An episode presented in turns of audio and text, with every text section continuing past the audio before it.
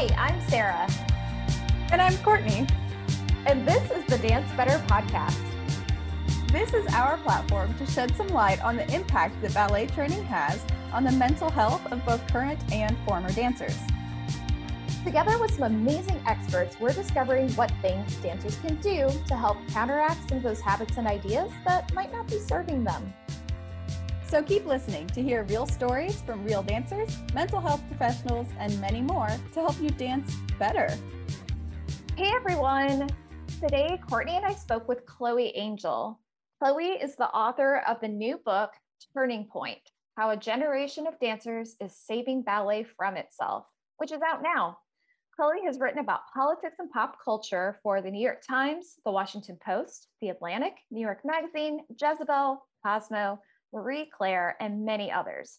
Chloe has a PhD in media studies, and her dissertation was about romantic comedies and the lessons they teach women about love, sex, and feminism.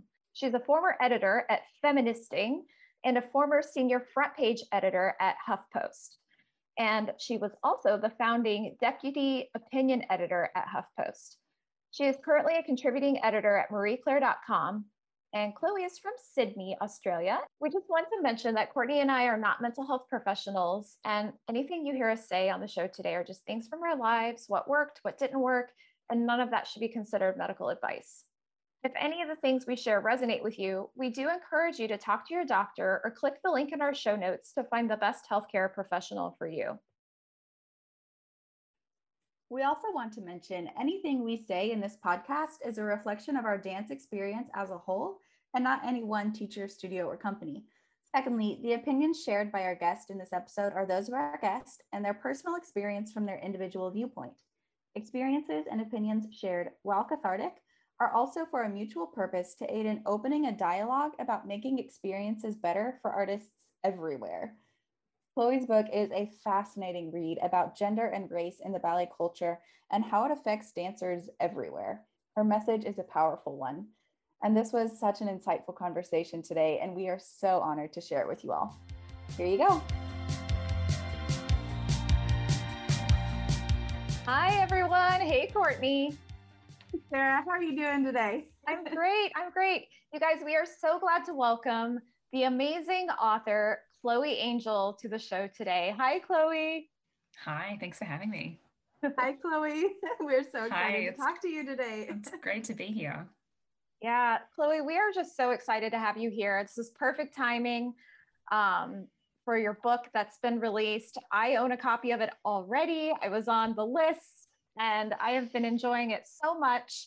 I think I even told you earlier, it actually has sparked some really interesting conversations with my husband, who's no relation to the ballet world at all. He's a scientist. So it's been a really, really nice conversation starter for at the end of my day. So it's been great. I'm so glad to hear that. Yeah. So Chloe, we would love to hear first about your background or your relationship to ballet, start to finish, kind of how that developed. And also how you became the writer that you are today. I grew up in Sydney, Australia, taking ballet classes from before my memory starts. There are lots of photos of me in my childhood wearing a tutu in a completely inappropriate situation, which I think is pretty common for kids who grew up in ballet, just so in love with it that you didn't want to take the costume off unless someone forced you. And I took a brief detour out of dancing and into fairly serious gymnastics. And when I came back shortly after I hit puberty, I was told between puberty, but especially gymnastics, my body had been reshaped in ways that I was told were incompatible with serious ballet training and maybe with any kind of serious dance training. I had just developed the wrong muscles and the wrong way of moving, and I had missed out on, again, what I was told were really essential years of training in my youth. But I kept dancing and I fell in love with Broadway style theater jazz. I found a teacher in Sydney who had danced Fosse style on Broadway and sort of fell in love with the idea of being able to sing and act and dance all at once. And then I fell in love again with sociology, when I went to college, and I danced all 4 years of college in a campus dance company. But I found I was really captivated by sociology, which to me sort of felt like being given a pair of X-ray glasses and being able to see things about how the world worked that other people couldn't see. And that also gave me a language to talk about, to describe phenomena that I had been experiencing in my life. And that, you know, to be told, well, actually, you know, there's an explanation for why that happens. It's a widespread phenomenon. And here's a theorist who explained, you know, how that happened. And it, you know, in the way that a lot of kids go away to college and just have their minds gently blown. That's what sociology felt like to me. And it was sort of addictive. And, you know, it turns out that's really good preparation for journalism, you know, learning how to interview people, learning how to go out into unfamiliar spaces and observe what's going on and sort of explain it to an outsider, turns out to be really good preparation for journalism. And so I decided to become the only thing that is less stable than being a Broadway dancer is being a freelance feminist journalist. And that's what I decided to do.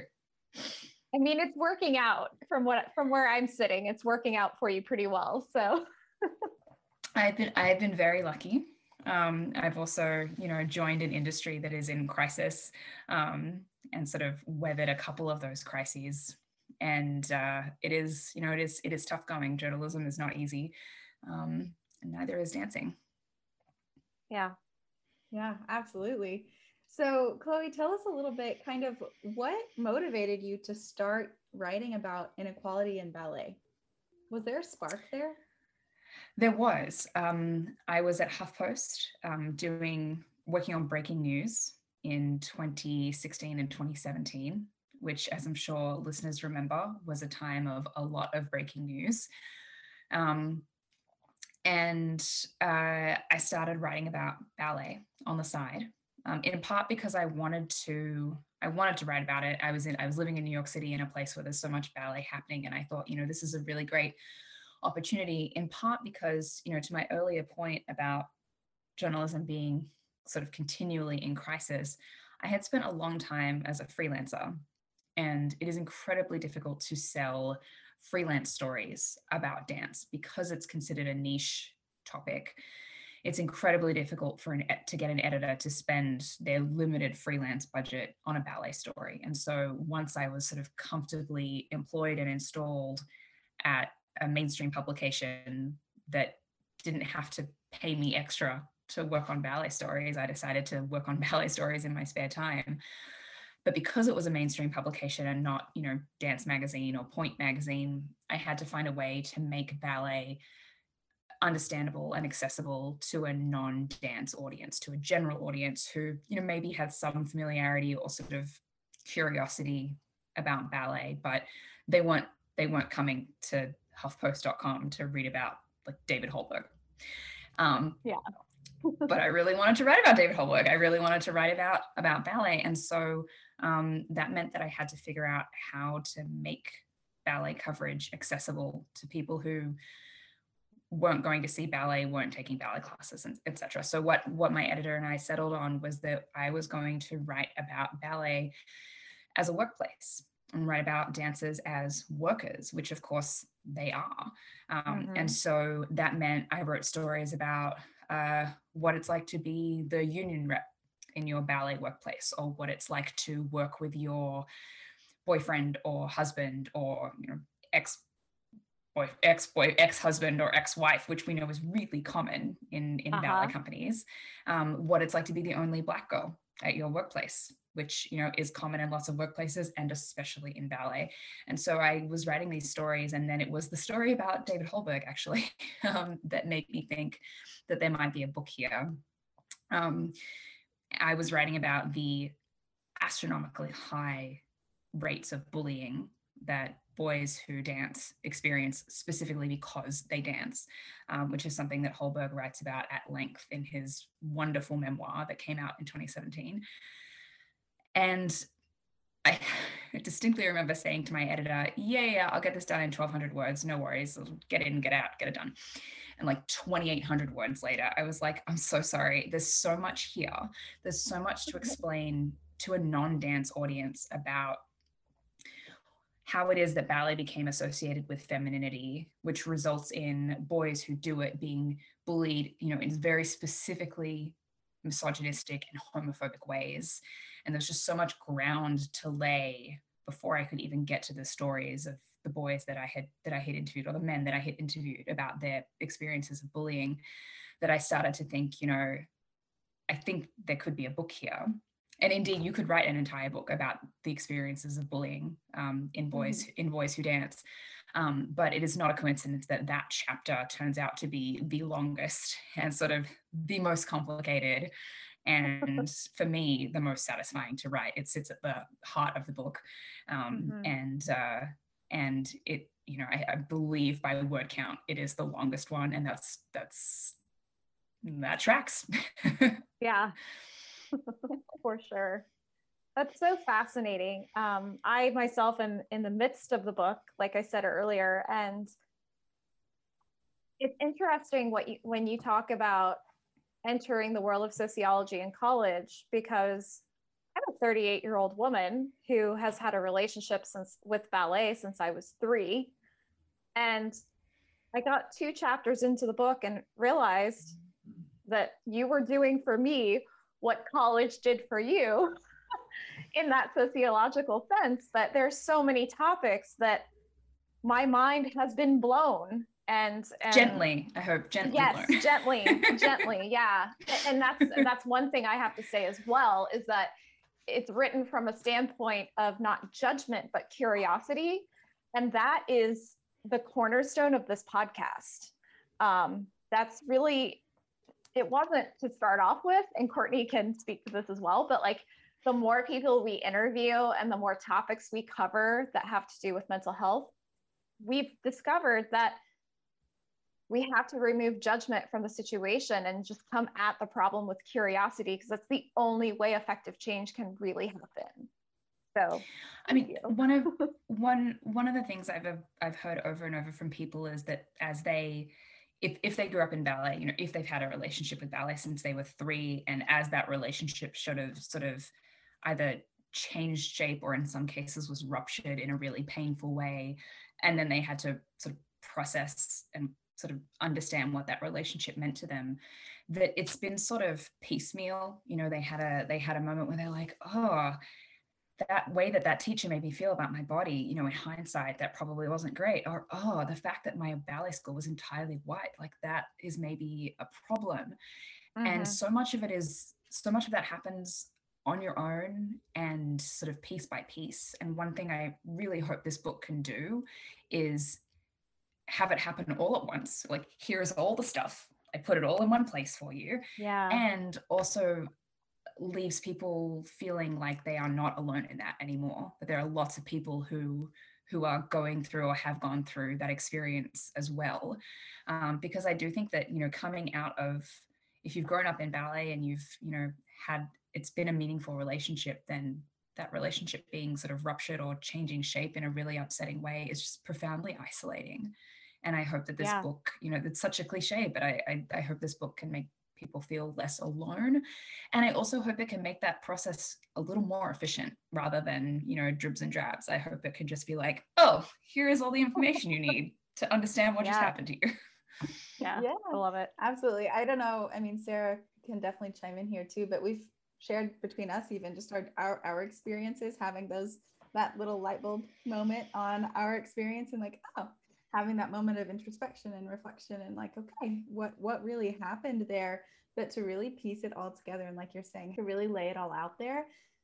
I mean, I'm so excited for it. Thank you. It's so necessary. It's just, yes. I mean, one thing that, you know, sociology and journalism have in common is that they are often explaining a small, insular world to the people outside of it.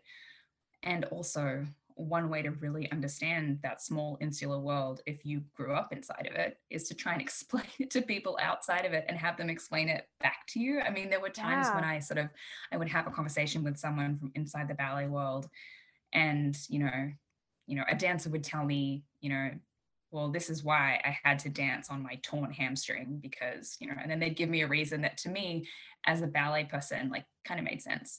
Or, you know, mm-hmm. artistic director would say, you know, well, I have to end the contracts of these people who are not, like, keeping themselves in physical shape, who are not, quote, fit for my, quote, aesthetic, because, you know, and they give me a reason that, you know, to a ballet person sounds, I guess, reasonable. Mm-hmm. And then I would, you know, leave my office and go tell it to my editor, who's not a ballet person, or go tell it to my fiance, who's also not a ballet person. And they, as outsiders, they would say, that sounds pretty messed up. That sounds not great. And I would have mm-hmm. to say, and I, you know, my instinct would be to explain to them, like, why it made sense. And instead, I just sort of learned to sit with that really valuable outsider perspective of, no, that sounds really messed up, and maybe it doesn't have to be this way, instead of mm-hmm. instinctively explaining to them why the status quo has to be maintained. Yes. Oh, there's so much right there. I mean, just that piece of voicing what you have experienced to that other person and getting the feedback of, oh wait, that's not normal. What? That's not normal. Yeah. I think Courtney and I both have had many conversations with our husbands about that, and they've just been like, "You did what now?" You know? Yeah, you did what at age 12? Like, they asked what of you at 14? Yeah, and, you know, I think, or said what to you?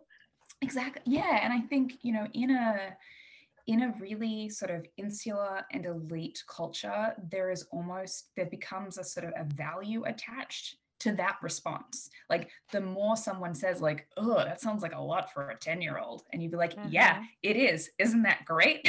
Yeah, like aren't I amazing and special?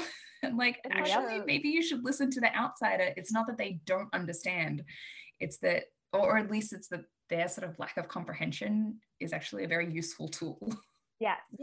This reminds me of when we've had some different professionals on, but this opinion of if dancers should seek a therapist who understands dance, or if your therapist should be someone who doesn't come from the world of dance. And that was definitely something for me after I left the industry, so to speak. Having a therapist who had no clue about dance, and to have that professional perspective on mental health, but also to be like, I'm sorry, what? What just happened? You know, like having that, oh yeah, I see that. I see it in so many ways, interpersonal relationships, your therapist that you see, there's so many benefits to just hearing them out without getting defensive and, you know, taking your pride aside for, well, yes, I was treated awful. Isn't that wonderful? Like, sorry, what? Is that really what we're excited about here? I think so. Badge of honor. Yeah, and also it can be really helpful to have someone, you know, whether it's a mental health professional or someone else who doesn't require the translation, mm-hmm. Who doesn't require you to translate, you know, or explain what it is that your body or your soul went through. In the name of ballet. But yeah, that sort of uncomprehending outsider perspective is incredibly valuable. And part of what I wanted to do with this book was to be both, you know. I know lots of people will read this book because they are ballet people. But I also know lots of people will read this book because they're interested in racial justice or gender equity or workers' rights or mental health. And, you know, they just happen to be reading about those things in the context of ballet. And so I was always sort of keeping both my status as both kind of an insider, but also an outsider, and also the different kinds of imagined readers who I was speaking to. And so I actually remember having a conversation with my editor and saying, okay, what are we assuming the baseline knowledge is? Do they know, does the average reader of this book know what a plie is? Do they know what a tendu is? And we decided they know plie and tendu, but I'll have to explain what a fondue is. And I was like, hey, great, I can work with that. Perfect. So cute. I love it. So here's the thing, is that, I don't know, this might sound a little dramatic, but From everything that I have read over my lifetime, observed, experienced, and then through this podcast, it really seems like ballet is dying. It's headed for a disastrous end unless we do something to turn it around. So coming from that perspective, that very dramatic perspective, if we could just do a couple of things, let's say triage, the emergency things to really help ballet to make that turn, what are the main areas, without getting too deep into the book, obviously, but what are the main areas you would say that need the most attention right now to save ballet from itself? I don't actually think that ballet's death is going to be the sort of like explosive, cataclysmic, it's here one day and then it's dead the next. I think it's sort of something that is already in process, which is sort of like a slow, limping, degrading, like whimper not a bang kind of death, you know, death by inaccessibility, death by irrelevance, death by excluding the kinds of people who could help it to flourish and survive. And so to me, what that says is, first of all, like if we're going to triage, let's root out like the stuff that is obviously like criminal and horrifying, right? That means like sexual abuse, sexual harassment, violations of workers' rights, things that are like obviously against the law and like actively endangering people, particularly children. So that's the first thing. And, you know, no one wants to think about how staggeringly common child sexual abuse is. No one wants to think that it happens in their own communities, in their own schools, in their own, you know, activities or cultures, but it does. And so that's, you know, that to me is the first thing. And you know, part and parcel of that is building a culture that that supports survivors, that supports accusers, that makes it really clear to children and to young people what their rights are, and that their stories and their voices will be taken seriously. But look, one of the reasons that sexual abuse and harassment flourish is that it's much easier for people to, you know, for people to abuse their power when there are huge power dynamic, power differentials, when there are really tilted power dynamics, and that is just really true in ballet. There are massive gaps in power. And so the sort of the bigger, more difficult cultural work beyond just like spotting predators and prosecuting them, which is hard enough already, the bigger, more difficult cultural work is going to be flattening out power hierarchies so that there aren't these massive gaps in power, particularly for girls, who are so often made to feel in ballet like they are disposable because there are so many of them. And, you know, if they aren't willing to make the sacrifices asked of them, well, there are 12 more girls lined up behind them. And so that's, you know, that's a pretty big one. And the other one is, you know, getting really, really honest about ballet's white supremacy problem, getting really honest about the fact that ballet remains stubbornly white, not only in, you know, who gets to dance, but in who gets to choreograph and teach and run companies and sort of make the big decisions that shape the future of ballet. And, you know, I think there is such a tendency, particularly in media, but in other places as well, to focus on the few dancers who break through, the few dancers of color who are the exception to the rule, instead of focusing on the rules, you know, instead of looking at the whiteness of ballet. You know, we talk so much about dancers who break barriers, and we talk about the ones doing the breaking and not so much about the barriers and who's enforcing those barriers and who benefits from those barriers staying up. Yeah. For sure. I feel like all along we keep saying, okay, we've got to do something. We've got to do something. But then it's like, what is that something? You know, I think it can be really frustrating for people who, and we'll talk a little bit about this later, but talk to people who feel like, you know, dancers, we've been groomed from age 5 that we have no power. And so it's really difficult for people who are still in the ballet world, who are actively dancers, choreographers, whatever, but also people who, like Courtney and I, who are officially retired, we still have all of that baggage left over that we don't have any power to do anything. And mm-hmm. so when we started this podcast, not even a year ago, it was back in October, we had so many conversations where we were like, can we do this? You know? And not that we're making this massive change or anything, but like we're at least talking about things. And so I think that can be a really, really challenging thing for any dancer out there who's been groomed from such a young age that they have no power and no say and no control over anything, to examine those barriers and start to ask why. Well, and the act of talking itself is such a sort of a powerful contradiction of what it is that dancers are taught to do, which is not to talk, you know, which is that the ideal dancer is sort of obedient and silent and follows instructions without much regard to whether or not that causes them pain or discomfort. And, you know, for me, the real contradiction is that at this, you know, if you say that to some people in ballet, they'll say, no, dancers are artists and they express themselves with their bodies. And, you know, I sort of think you can't put children in a highly disciplined, regimented environment in which they are mostly told to be quiet and obedient. And then at age 18 say, well, you're a professional artist now, so go out and express yourself. Mm-hmm. I'm not entirely sure how you expect those young people to adapt to that complete reversal of expectations, and, you know, to produce artists who can really sort of speak and express themselves in all the ways that they should be able to, with their bodies, with their art, with their voices. You know, I think the act of talking is actually really powerful because, you know, so many dancers feel alone and isolated, and if they have no one to talk to, then why would they think anything differently? You know, they will assume that they're the only ones going through this because no one's saying anything about it. Yeah, I think there's such a connection here too between just that underlying notion right now of using your voice, empowering dancers to use their voice.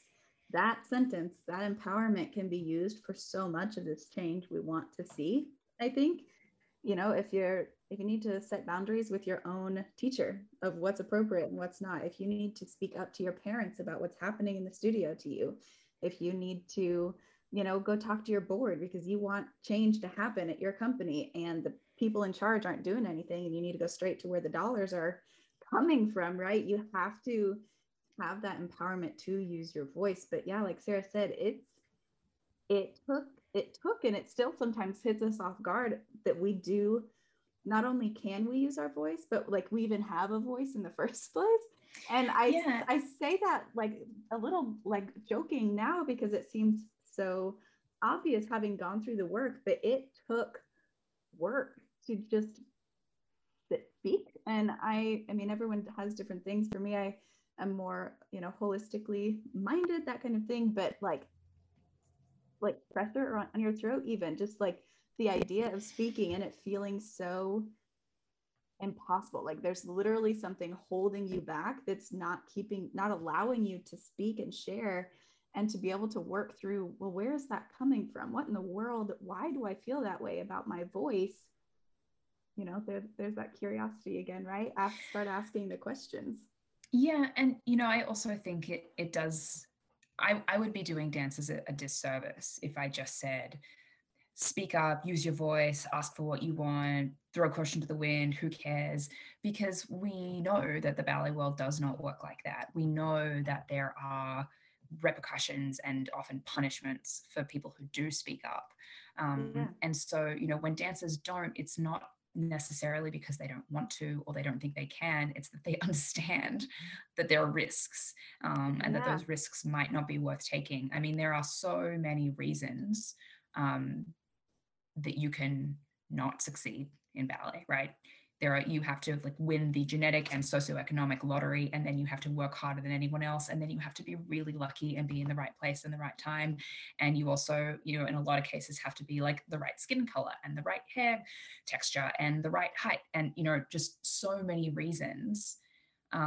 Why would you add, you know, she's a troublemaker, or he's a complainer, or, you know, that dancer is sort of not sufficiently grateful to be here, which is a code word that you hear about Black dancers a lot. They're not grateful enough for this favor that we've done them. Why would you add, you know, mouthy, complaining troublemaker to the list of reasons why people could deny you a promotion or a job or a, you know, or a spot in a program? It's there are real risks, and I think it's important to sort of to recognize them and not make dancers feel any additional shame for not speaking up, because you know they're smart, they can read the writing on the wall, and they understand what the risks are. Yeah, I just saw something earlier today. It was on Instagram, but it just reminded me when you were talking about that, right? That take that judgment piece out of it. It was something that said, if they don't pay your bills, they don't get an opinion, right? Like, we can talk about all of this, but at the end of the day, all of these dancers have bills to pay. Like, they have to assess that risk for themselves for keeping their water running, buying their groceries. If they're in a company that is treating them in a way they don't like, they have a contract, they have bills. Like, it's definitely not always a, well, okay, bye, I'm just going to go to the next one. That opportunity isn't always, very rarely, I would say even ever, that easy to just leave one day and go to the next. That's just not the way the, you know, ballet industry is constructed with those annual contracts, you know? Which is why it was important to me to write about, you know, ballet dancers as workers and ballet companies as a workplace, in that, like, we all feel that about our jobs. Like, we all, you know, like, we all work for a living, we all work to keep, to pay rent. And so the fact that it's an art, the fact that it's, you're like living the dream, you know, the fact that you are like deeply emotionally enmeshed with your work doesn't change the fact that, you know, these people pay your bills. Yeah. Oh, absolutely. So talking about this change that needs to occur, I would love your perspective on, where do you think this permanent and effective change is going to start? Does it start from the ground up, you know, from students and parents putting pressure on the higher ups, or does it come from the top down? Does policy change and company change happen, and then it trickles down to the students? It's everywhere. It's everywhere. I think each and every one of us who cares about the future of ballet, or who cares about the well-being of dancers, needs to figure out what our piece of this work is. And that's everyone from, you know, recreational teachers to parents of serious ballet students to people running the biggest companies in the country and the world. It, you know, it takes all of us to save us. And each of us has a different form of power, and some of us have more than others. And you know, one thing, I really love the subtitle of my book, which is How a New Generation of Dancers is Saving Ballet from Itself. I really love it. And also, I don't want anyone to think that I am putting this work solely on the rising generation, you know, solely on Gen Z. I use the term generation sort of loosely, because there are lots of people who are doing this work before this new generation came along, and there will be more people who do it after. But you know, I'm so sick of the like X group of young people will save us framing. You know, you see it with climate change, you see it with gun violence. You know, don't worry, this energetic group of young people will solve this problem they didn't create. And just like, don't worry, like the kids have got it. Yeah. The kids are great. The kids are great. The kids should not have to solve this problem on their own, even if they could, which I don't think they can. And that's not a knock on them. It's just, you know, you can't solve a problem this big all on your own. You know, it takes all of us to solve this. Well, and it's also generational trauma too. So if we're traumatizing the children that are very small now, they're going to grow up to become part of the problem and not grow up to try to solve it. One thing someone asked me was, well, don't we just have to wait for the older generation in the ballet world to die, and then we'll be fine? And I sort of thought, well, first of all, that's kind of grim and forecloses the possibility that older people can change, which I believe they can.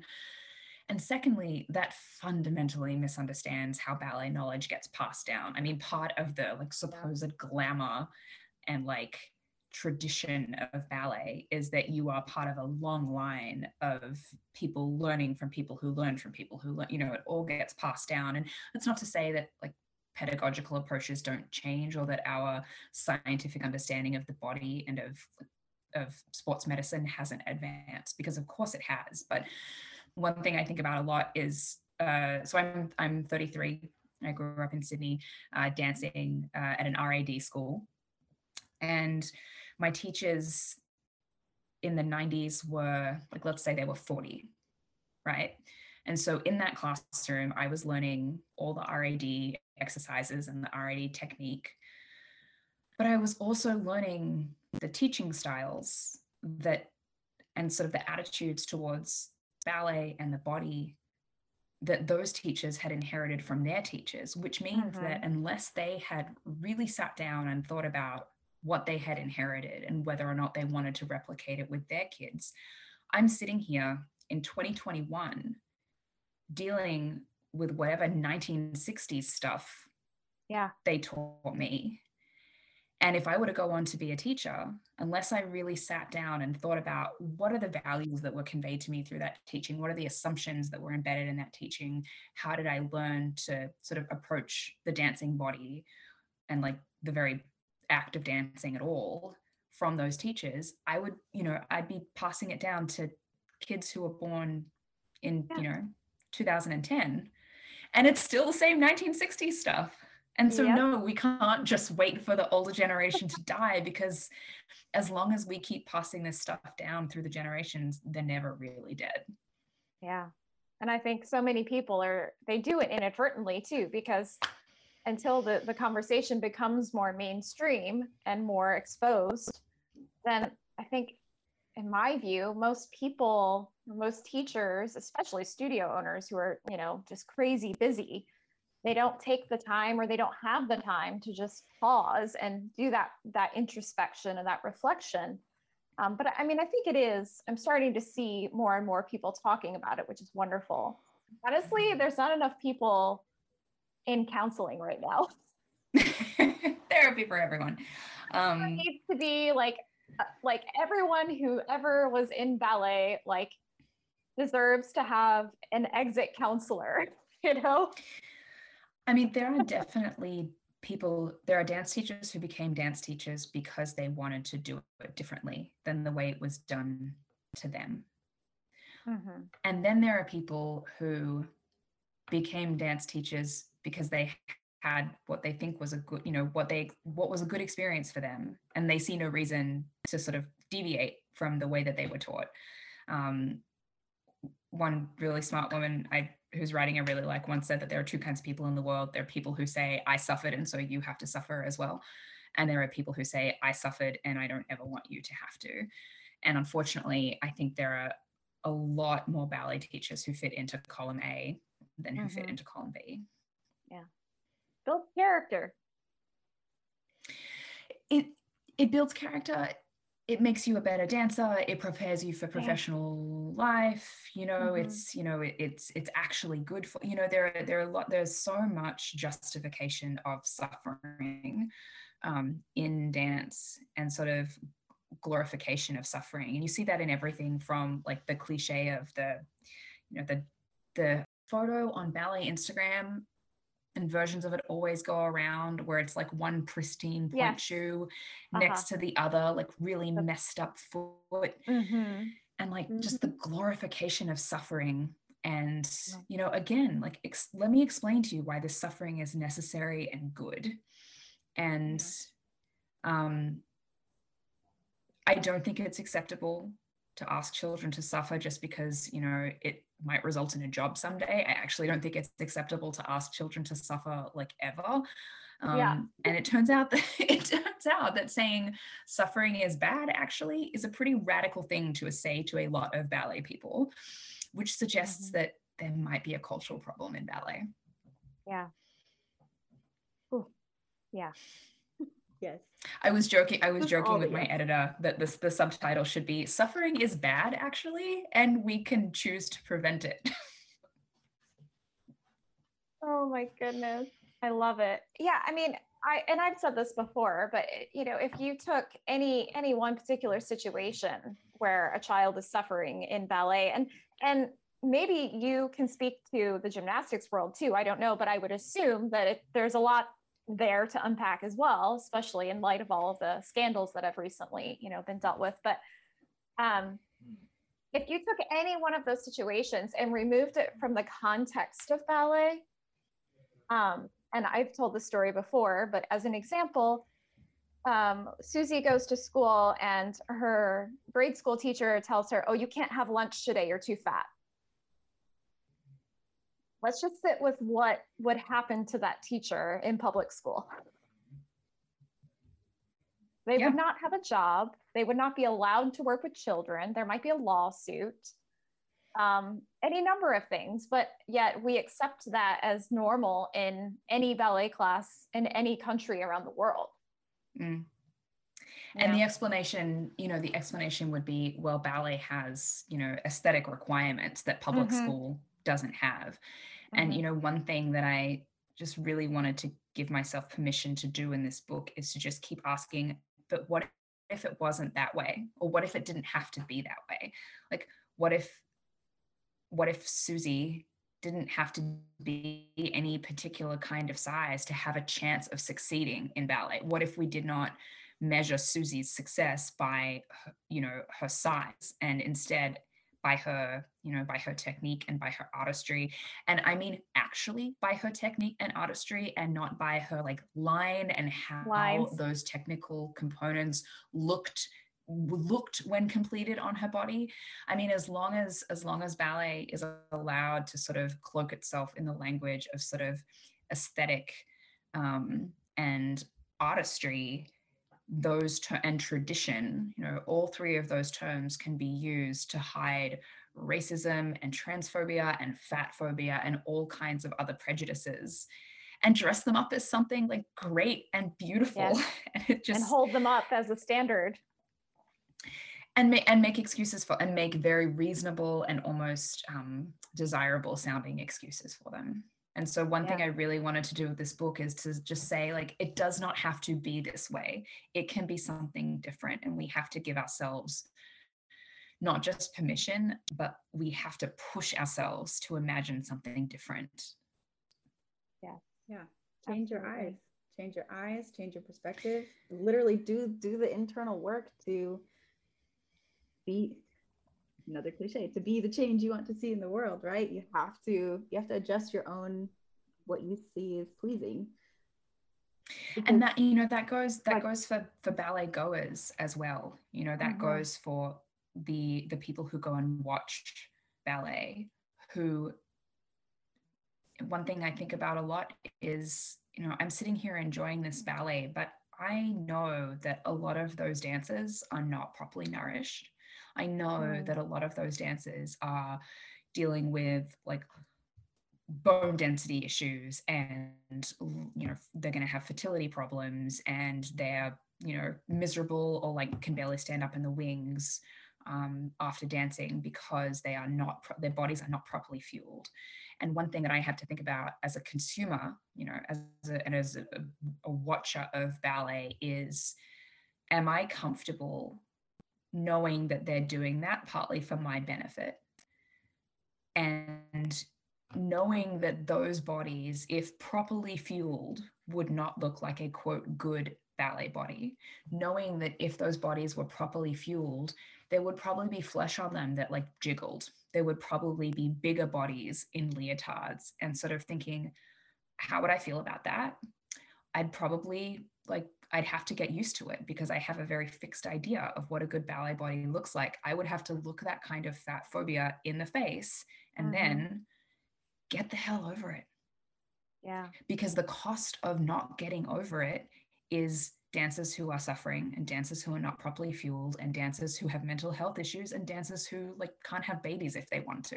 I mean, the costs are just too high for me to sit here, you know, for any ballet goer to sit there with their unexamined fat phobia just because they don't feel like seeing some jiggly bodies on stage. Get over it.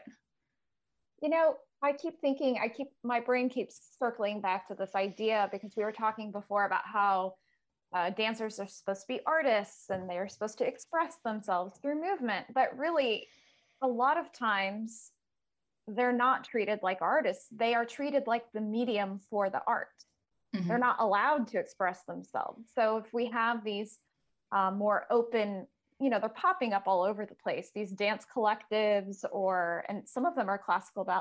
Actually, there's one in Indianapolis right now that's a classical ballet artist collective that has no hierarchy. You know, when we allow these things to happen, when we allow these pockets, you know, of actual artistry, what is coming out of that is just, it's phenomenal, because the eyes are being challenged. The preconceptions are being challenged, and how much art has been discarded or not allowed to flourish because of all of these barriers throughout the years. It's mind-blowing. Yeah, I mean, one of the sort of inevitable byproducts of a really elite and selective and exclusive art form is just massive amounts of loss, massive amounts of absence, because anytime that you are sort of winnowing down and whittling away and making very strict rules about what's allowed, you are leaving out so much. And some of that is experienced as like a deep personal pain in the individual. And some of it is like also experienced as a huge collective cultural loss. Dancers will never, like, artists will never get to watch dance. Dancers will never get to see ballets that will never get staged.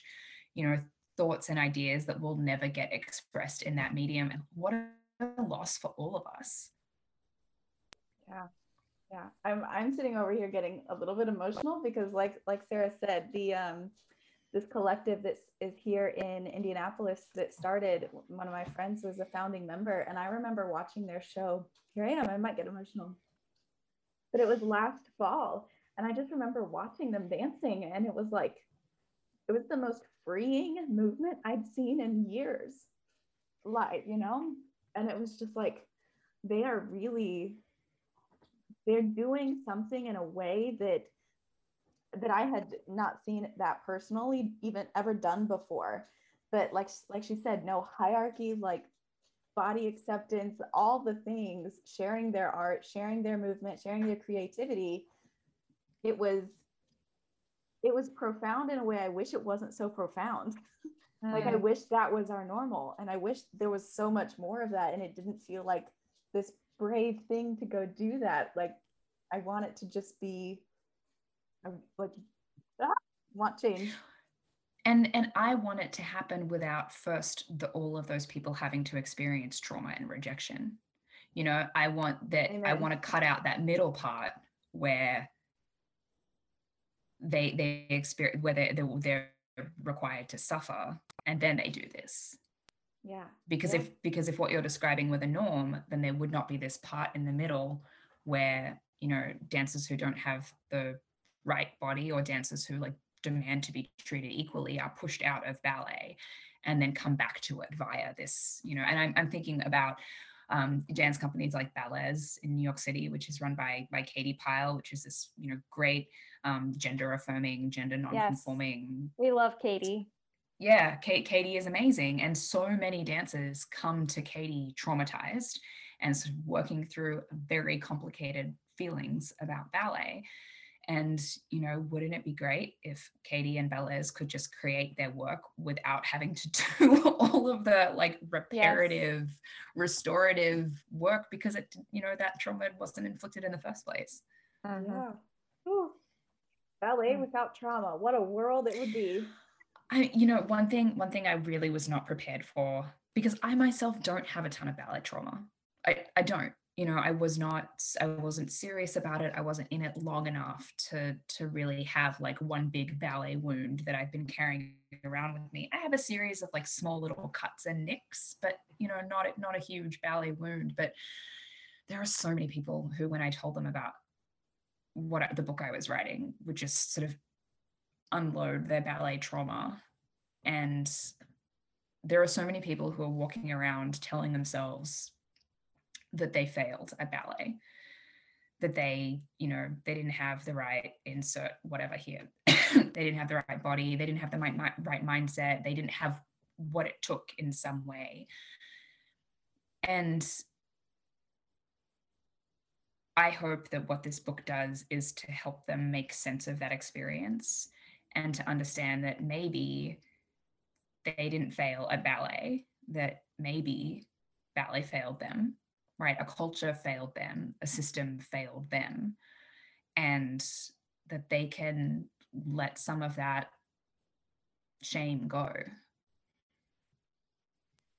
Yeah, absolutely. And once that healing process starts, and when they're in the middle of the healing process, if they feel so called to come back to ballet, that there are places where you're welcome.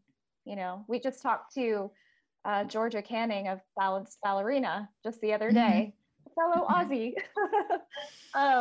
We're everywhere. Yeah.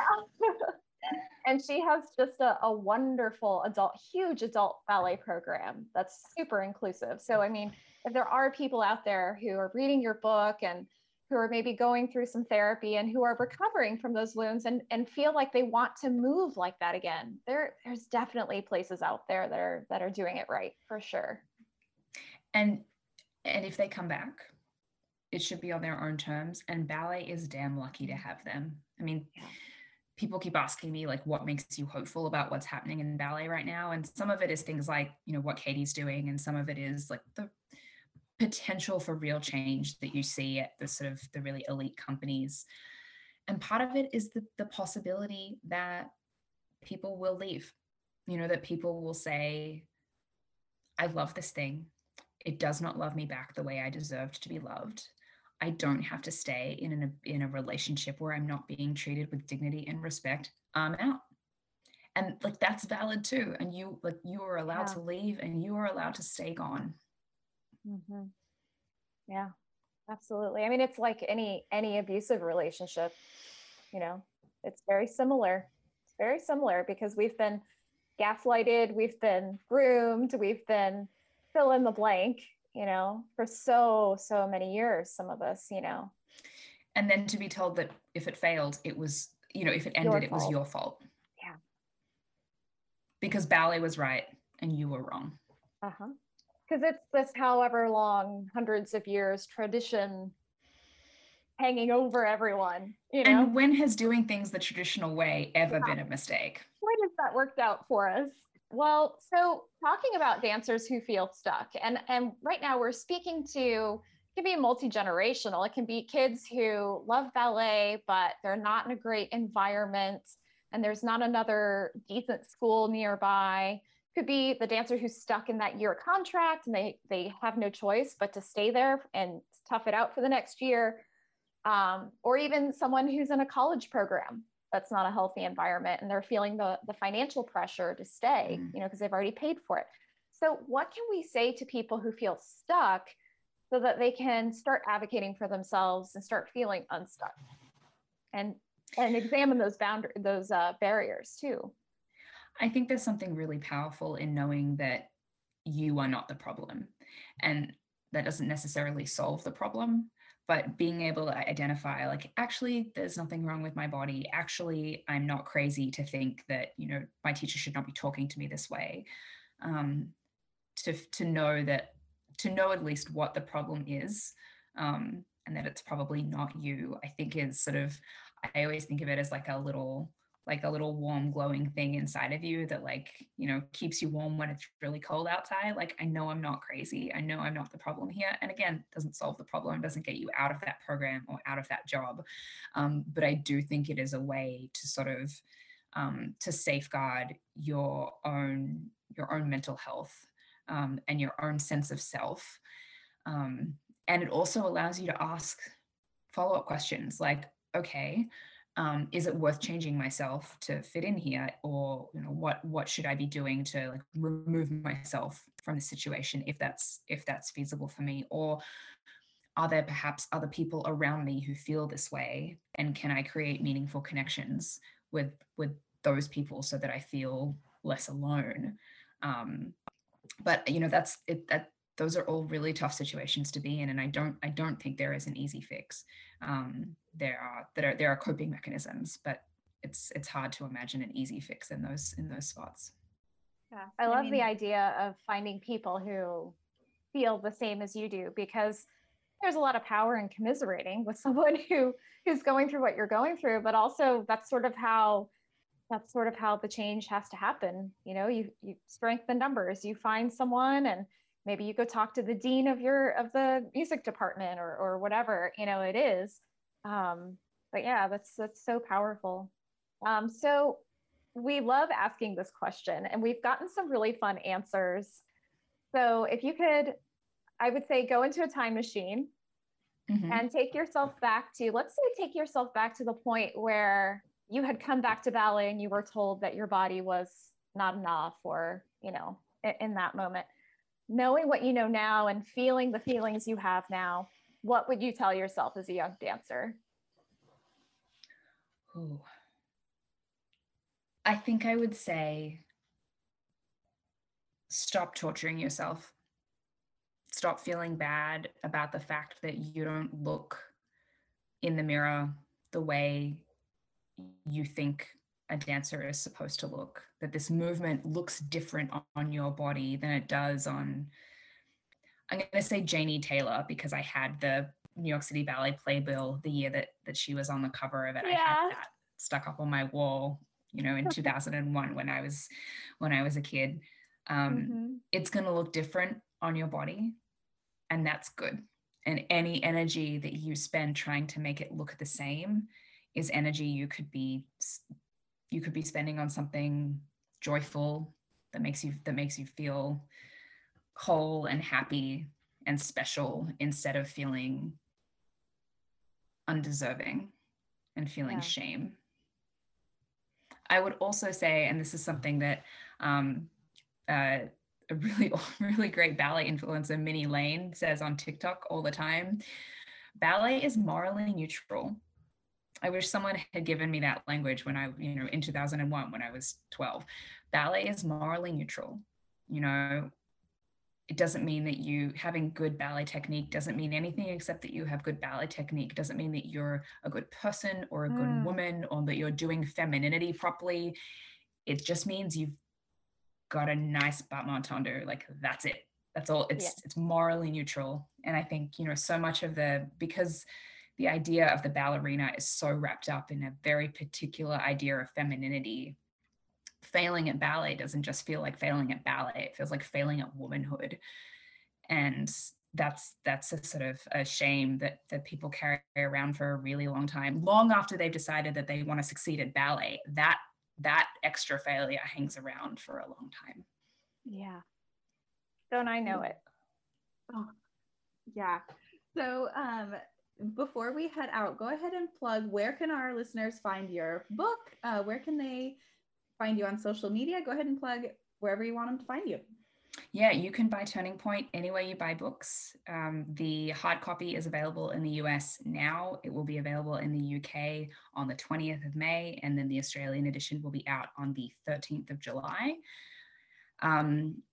And if you are a dance parent or a dance student or a dance teacher and you want to bring me or the book to your dance school, you can do that. I'm doing a tour of dance schools all over the country. Awesome. And it's a free virtual event that my publisher has made super easy for dance schools to put on. So you can find more information about that at chloesangel.com. That's chloesangyal.com. And you can find me on Instagram at chloe.angel.writes.